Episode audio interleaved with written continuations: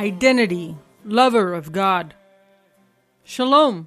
Thank you for joining us for the sermon of the third Sunday of Epiphany, January 24th, 2021, from Christ Church, Jerusalem. In some of our contexts, our identity is boiled down to what we do for a living. Instead, our identity should be in God and our discipleship in Jesus Messiah. It's not what we do that makes us dear to the Lord, but rather how we love Him. Canon Daryl Fenton challenges us to break up the hard places in our hearts and return in love to the Lord who loves us. Are you blessed by our teaching audio? Do you watch our sermons on YouTube? We're so glad to have you walking through these difficult days with us. Let us know you are watching or listening by sending a message on Facebook or by making a donation. If you are in the U.S., please give through cmj-usa.org/donate and select Christ Church. If you are outside of the U.S., please give at ChristChurchJerusalem.org/donate. Toda Rabbah. Now, on to the lectionary readings. The first reading is taken from the book of Jeremiah, chapter 3, verse 19. I myself said, how gladly would I treat you like sons and give you a desirable land, the most beautiful inheritance of any nation. I thought you would call me father and not turn away from following me. But like a woman unfaithful to her husband, so you have been unfaithful to me, O house of Israel, declares the Lord. A cry is heard on the barren heights, and weeping and pleading of the people of Israel, because they have perverted their ways and have forgotten the Lord their God. Return, faithless people, I will cure you of backsliding. Yes, we will come to you, for you are the Lord our God. Surely the idolatrous commotion on the hills and mountains is a deception. Surely in the Lord our God is the salvation of Israel. From our youth, shameful gods have consumed the fruit of our fathers' labor, their flocks, their herds, their sons and daughters. Let us lie down in our shame and let our disgrace cover us. We have sinned against the Lord our God, both we and our fathers. From our youth, till this day, we have not obeyed the Lord our God. If you will return, O Israel, return to me, declares the Lord. If you put your detestable idols out of my sight and no longer go astray, and if in a trustful, just, and righteous way you swear, as long as the Lord lives, then the nations will be blessed by him, and in him they will glory. This is what the Lord says to the men of Judah and to Jerusalem. Break up your unplowed ground. Do not sow among thorns. Circumcise yourselves to the Lord. Circumcise your hearts, you men of Judah and people of Jerusalem, or my wrath will break out and burn like fire because of the evil you have done. Burn with no one to quench it. This is the word of the Lord. The second reading is taken from 1 Corinthians chapter 7, verses 17 through 24.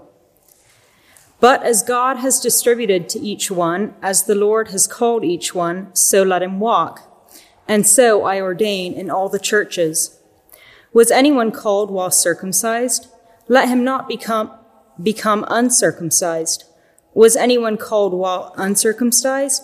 Let him not be circumcised. Circumcision is nothing, and uncircumcision is nothing, but keeping the commandments of God is what matters. Let each one remain in the same calling in which he was called. Were you called while a slave? Do not be concerned about it. But if you can be made free, rather use it. For he who is called in the Lord while a slave is the Lord's freed man.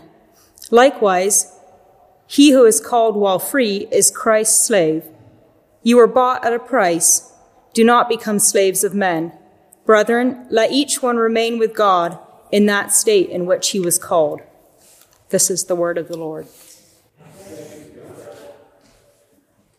The gospel reading this evening is taken from the Apostle Mark in the first chapter, beginning at the 14th verse.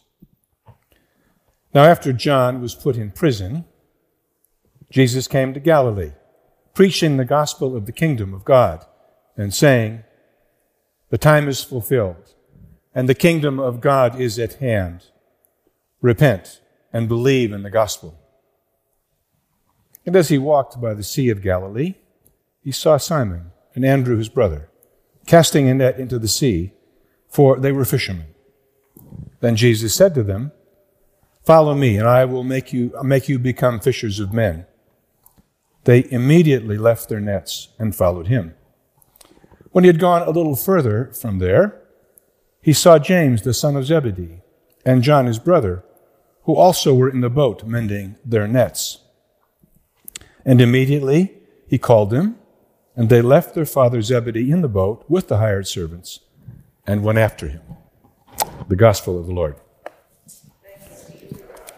Let's pray. Father, give us the grace to hear your call. Send your Spirit into our hearts, into our intuitions, our deepest selves, and quicken that kind of spiritual hearing so that we can listen for your call and hear it.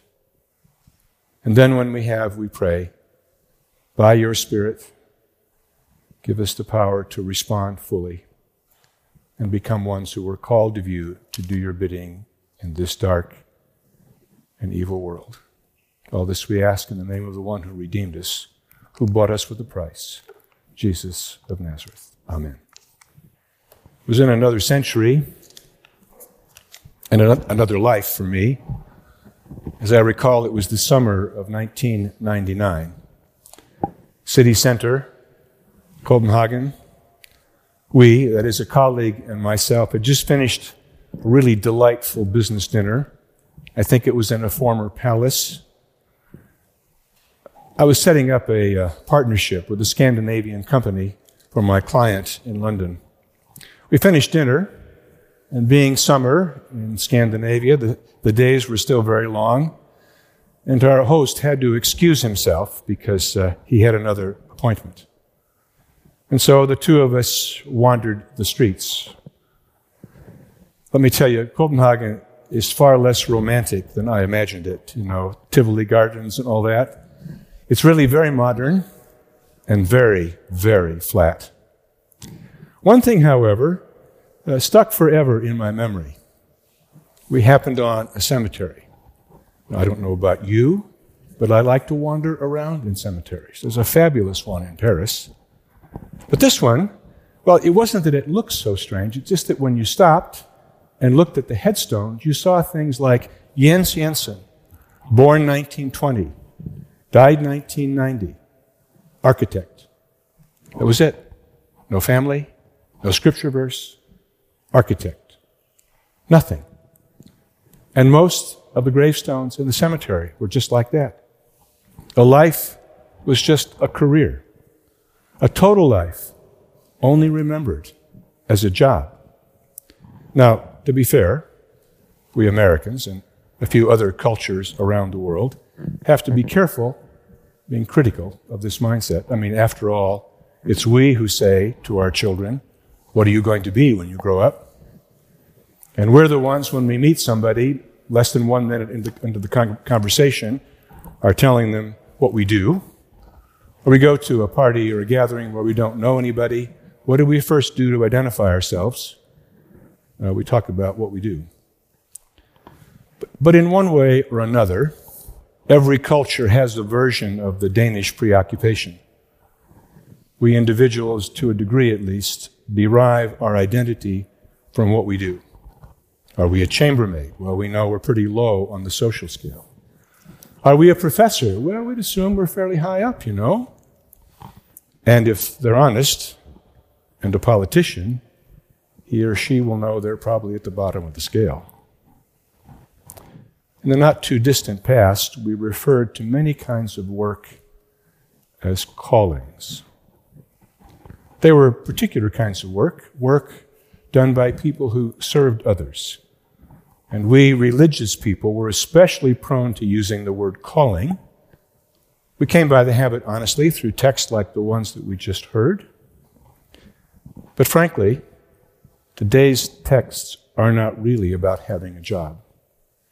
So take a Bible if you have one with you, or one on your phone, or you have one at your coffee table, wherever you're sitting, from wherever you're tuning in to being with us tonight. And let's take a look. I think we'll do this part pretty quickly at the gospel reading you just heard me read. The event is familiar. All four gospel writers handle it, the calling of the disciples. But Mark's version is particularly terse. It's almost stark. A quick invitation from Jesus while he's out for a stroll around the Sea of Galilee. And four fishermen, they just up sticks and follow. I mean, yes, the invitation was evocative. Follow me, and I will make you fishers of men.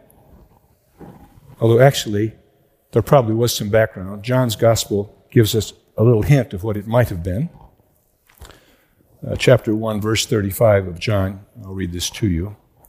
Again, the next day, John stood with two of his disciples, and looking at Jesus as he walked by, he said, "Behold, the Lamb of God." The two disciples heard him speak, and they followed Jesus. Then Jesus turned, and seeing them following, said to them, "What do you seek?" And they said to him, "Rabbi," which is to say, translated, "Teacher, where are you staying?" He said to them, "Come and see." They came and saw where he was staying and remained with him that day. That was about the 10th hour. I think that's 4:00. John the Baptist's recommendation, a long day spent with Jesus. That may be the background for why these four disciples were so quick to follow Jesus. But we don't know. What we may miss, however, is what Mark's readers and John's readers would have understood about what it meant to follow Jesus, what it meant to be a disciple of somebody. The Hebrew word is talmid, disciple. It had a clear and understood meaning in the culture. A disciple was called by his future master. It wasn't a consumer choice. Not everyone was accepted. And while Jesus eventually offered discipleship to the world, he was certainly not just offering Bible classes and daily devotions. There's a story. I think it's an okay story for a sermon. It's often told here in Israel, and it's from the Talmud, the Jewish commentaries, about a very famous Jewish rabbi named Akiva. Akiva served as the chief rabbi of Jerusalem shortly after Jesus' death and resurrection, and was there for the fall of the temple and escaped. He had lots of disciples and was famous for his teaching. And there's one story about him. You see, Rabbi Akiva married very late in life. And on his wedding day, he retired, as brides and grooms do, to the wedding chamber, the bridal chamber. But curiously enough, sometime during the night, he heard this noise. And the noise was under the bed. So he lit his lamp, thinking, is it a snake? A rodent? Got down on his knees and looked under the bed. And there was his disciple, Avi. And he said, "Avi, what are you doing under the bed? This is my wedding night. Why are you in my chamber?"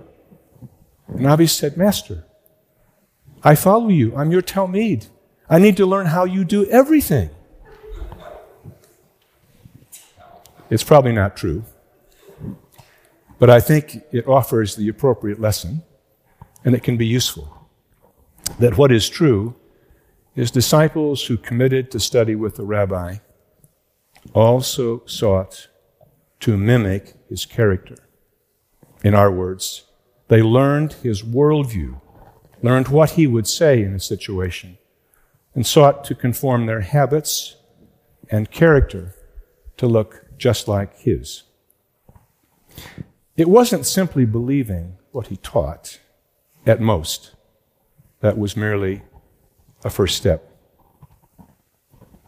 So what should we take from this text? What's required in Jesus' case to be a disciple, to be a Talmid? For both John the Baptist and Jesus, the first response was always repentance. And I should add that meant learning to live out that repentance through future holiness, righteous living, a future habit of holy living. And secondly, and perhaps even more, finding one's identity as a disciple of Jesus. You might remember this from David's sermon last week, that we're, if we're a disciple, to attach ourselves to Jesus. In fact, he should be the one to whom we are most attached. And the question comes for me and for you, are we first and foremost a disciple of Jesus? Are we attached to him? Do we really know him? Do we find our primary identity in him? Or is there some other identity we prefer? Accomplished professional, wealthy businessman, member of some political party or some particular denomination, maybe even successful pastor or honored bishop. Is your main objective in life, is my main objective in life becoming more like Jesus? Or is it something else? Now, as far as Scripture is concerned, that's the primary calling on anyone's life. But there's another kind of calling in the kingdom of God. It matters, but it's secondary. I heard about it in today's epistle, that letter that the Apostle Paul wrote to the church, the congregation in Corinth, in Greece. And he put this calling into perspective for us. And I'm going to turn back to there from where Kateri read and remind us of what it said, at least how it started and how it ended. 1 Corinthians chapter 7, beginning at the 17th verse.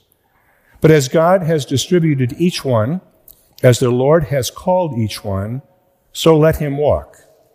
And so I ordain or instruct, require this in all my churches.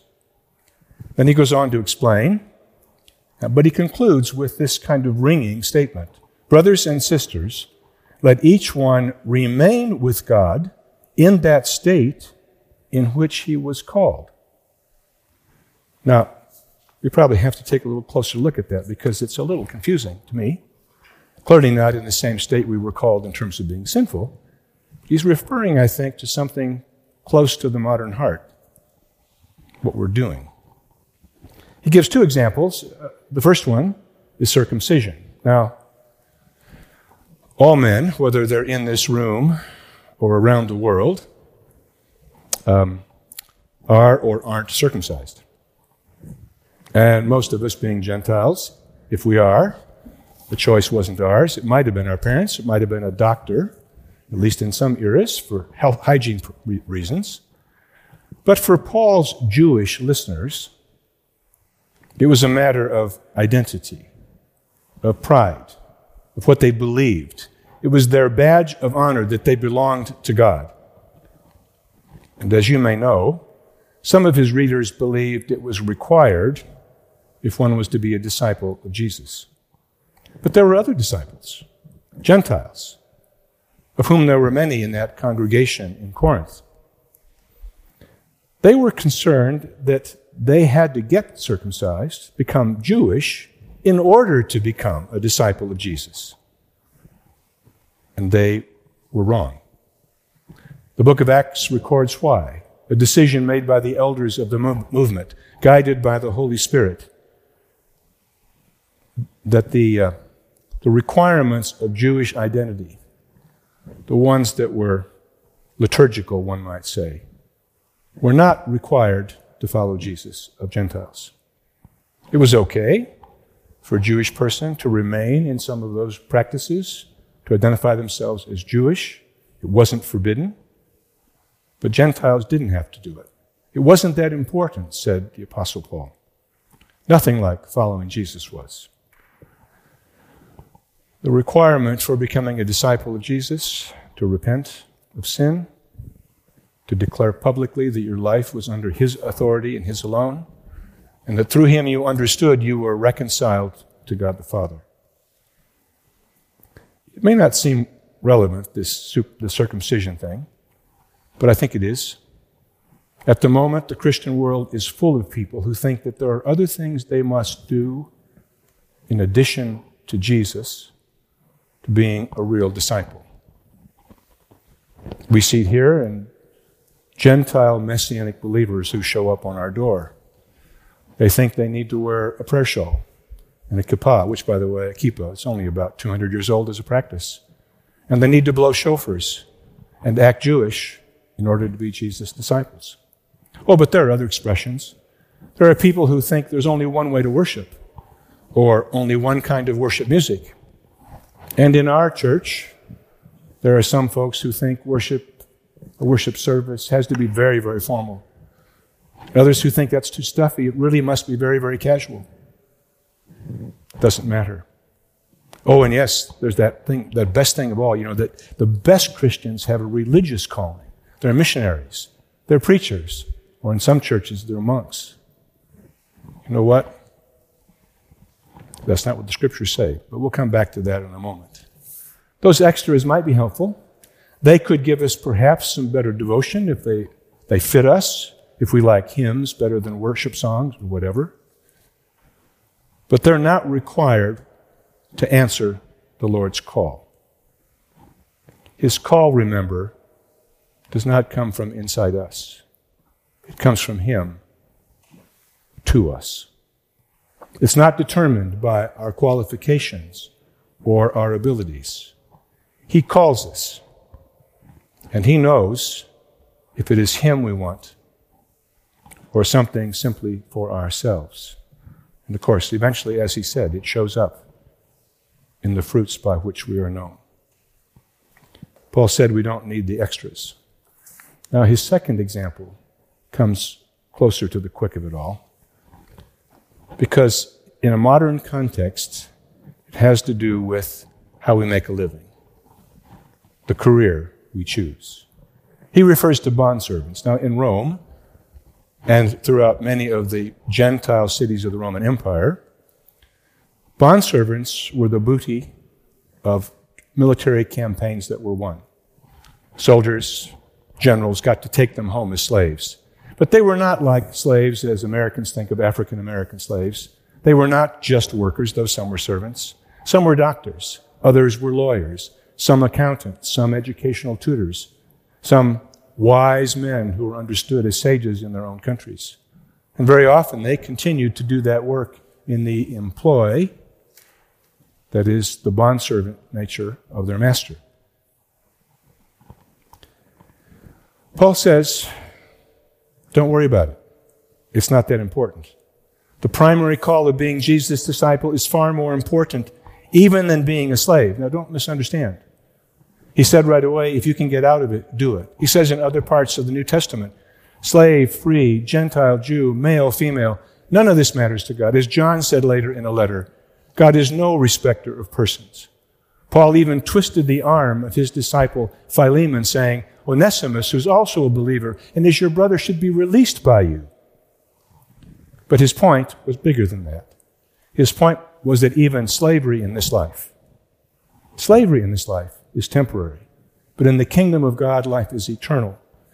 And being what God calls us to be first, attached to Jesus, identified with Jesus, bearing witness to His kingdom, is more important than what we do.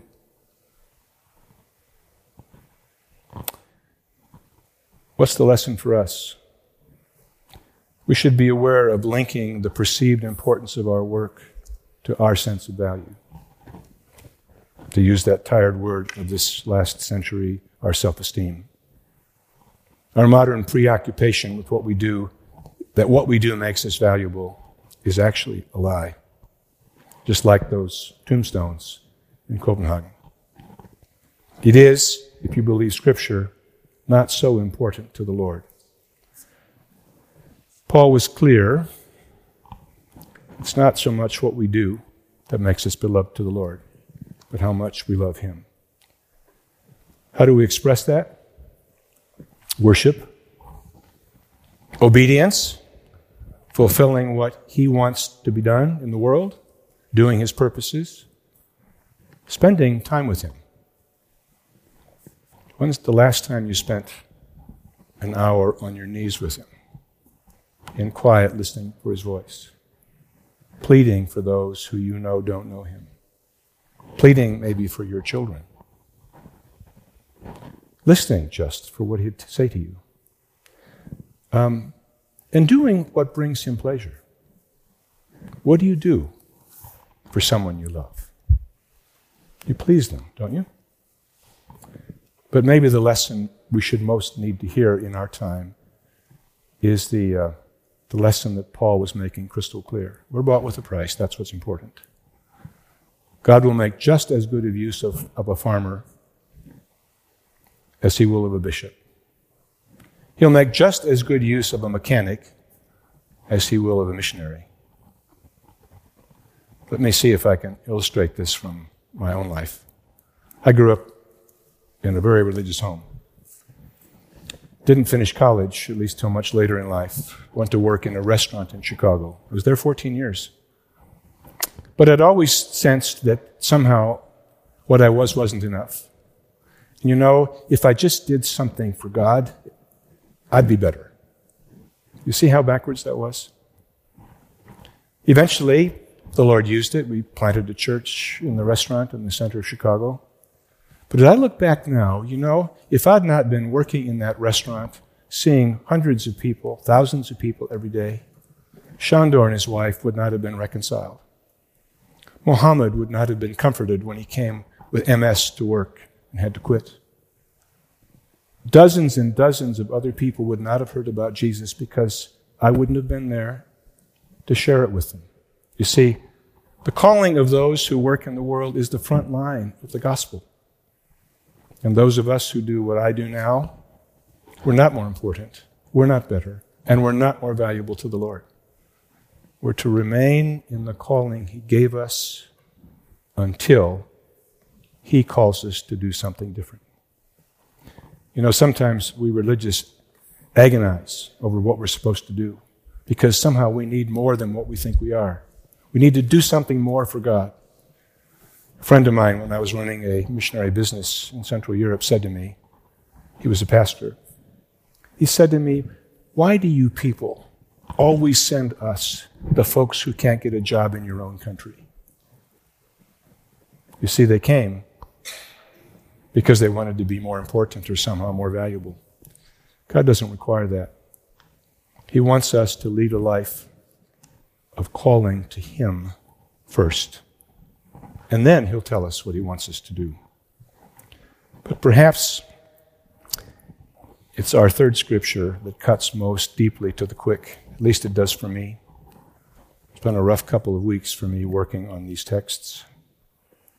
It's very necessary, I think, for our time in the church, universal, the believing church as we know it. It's recorded in today's reading that Carol read for us, from Jeremiah chapter 3 and the beginning of chapter 4. And it describes this third call, one that is so important, I think, unless we heed it, it can render all the other calls useless. In words that disciples of another, more agricultural century would have understood easily, the text says, "Break up your fallow ground and sow not among thorns." And also, for a different era, "Circumcise yourselves to the Lord and remove the foreskins of your hearts." What does that mean? But it's a prophecy of warning, a prophecy of danger, a prophecy of love and longing, a prophecy with three warnings for us in this time who consider ourselves to be disciples of Jesus. First of all, the prophecy was for God's people. It wasn't for people outside His kingdom. It wasn't for the Gentiles, it was for the Jews. Therefore, it wasn't for disciples of Jesus. It is for disciples of Jesus. And it isn't for those outside in the world, as we used to say. The Lord, as you'll remember, had continued to protect Judah, even though the northern kingdom had fallen to the Assyrians because of their sin. And since that falling, all the lands around Judah had fallen first to the Assyrians, and then when the Babylonians rose to power, all came under Nebuchadnezzar's abusive power, except Judah. Josiah, Hezekiah, the righteous, repentant kings of Israel, had kept God's hand of protection on Judah. This was Jeremiah's time, just before about 600 BC, before that great, awful siege that ended the kingdom of Judah and began the Babylonian captivity. These were religious people that kept the temple going perfectly. All the liturgies were done precisely right. But, you know, we may need a little more than that. And so we'll go up on this hilltop and we'll raise an Asherah rod so that we make sure we have children and our crops are fertile. And, you know, we can include a little temple prostitution with that. You know, and we can be concerned for our crops, and we can pray that Baal will bless us. Make sure we have nice houses, that we're secure, that we don't have to worry too much about the people who are poor because we're sure that they aren't so important. And we don't have to worry about the Gentiles either, of course, because they're our enemy. And then when we're really frightened, we'll go down over this hill behind us here in Jerusalem, and we'll burn our firstborns as an offering to God, Moloch, so we don't get overtaken by the evil one. And then, you know, we'll go back home to the temple and say to the Lord, you know, this temple here, we know that means that we're safe and nothing will happen. Now Jeremiah says, you know what God thinks of that? Yeah, it's like a wife feels when she finds out that her husband has a few mistresses, when his real love and attention isn't on her, but he just wants a safe place to come home to. Or similarly for a wife who finds other lovers. The reason I know that's the way in which God put it is just before the passage that we heard read, that Carol read. In Jeremiah chapter 2, verse 2, this is what Jeremiah reports to the people of Israel, of Judah, that God is saying to them. I remember you, the kindness of your youth, the love of your betrothal, when you went after me in the wilderness, in a land not sown. Israel was holiness to the Lord. And later, as we heard, he laments that they've departed him and become unfaithful. And we know where it went. We know that faithlessness continued. And the wrath that God had spoken of came because he withdrew his hand of protection over Judah. And she fell. And she suffered. And she lived in destruction and anger and sorrow for nearly a century until she began to repent and return to him. That's what brought us to that last appeal Jeremiah was making to Judah for how they could keep that hand of protection upon them. And he says, break up your fallow ground. Do not plant among thorns. Anybody here a farmer ever? Okay, fallow ground. This text was used by preachers of my childhood to great powerful effect for repentance. And they were accurate. But it was the repentance of God's people that Jeremiah was talking about, because they'd gotten so used to all these other things. They just wanted to come home to him and make them safe. But they didn't really want to love him or know him. And so their hearts became like ground that is left unplanted, unplowed, and untended. The weeds grow up, their roots go down, the soil becomes hard, even rain takes a while to get through it. And so it takes the steel blade of a plow to break it in big chunks and open it up. And even that's not enough. Only then can the weeds be pulled out. Can a harrow go through and turn it into fine soil so that the seed that is planted will grow and produce fruit? What Jeremiah is saying, of course, is that it's like a conscience with a callus. If it's not cut off, there's nothing the Holy Spirit can get through to get our attention and turn us back to the Lord who loves us. The other one is simpler. Circumcise the foreskin of your heart. It's kind of squeamish language for us, though Lord knows, given everything else we hear, we shouldn't be squeamish about such a metaphor, an idea. It means simply become the people God meant you to be. Find your identity in him, just like the Jewish people found their identity as men and as families One sign of their identity was circumcision. And we've all read books and seen novels and movies about what that means to Jewish people, how often it was used against them by anti-Semitic Gentiles. What's the application here? Sometimes it falls to a preacher to say things he wishes he didn't have to say. But the message of Jeremiah is for the church of today. We have become fallow ground. We complain about the world around us being evil. We complain we are not safe. What does Jesus say is the way in which a culture that was faithful to him stays safe? Even if the world around it doesn't believe in him, it becomes salt and light because they are first and foremost committed to him. They know him. They love him. They'll carry the cross for him, and they'll go the distance for him without fear. But look at us. Look at us over these last 20, 30, 40 years. Our children stray, and we don't know why. We're thought to be hateful people. Why? Because our leaders in public condemn the world while themselves being convicted of theft or pride. Preachers who care more about the size of their congregation than they do about the condition of their people's hearts. Leaders who are more concerned about their reputation in the world than they are about their reputation when they come to the throne. Now look, I'm not saying this because I think it doesn't apply to me. I'm saying it because I think it's time for us to plow up our fallow ground all over the world.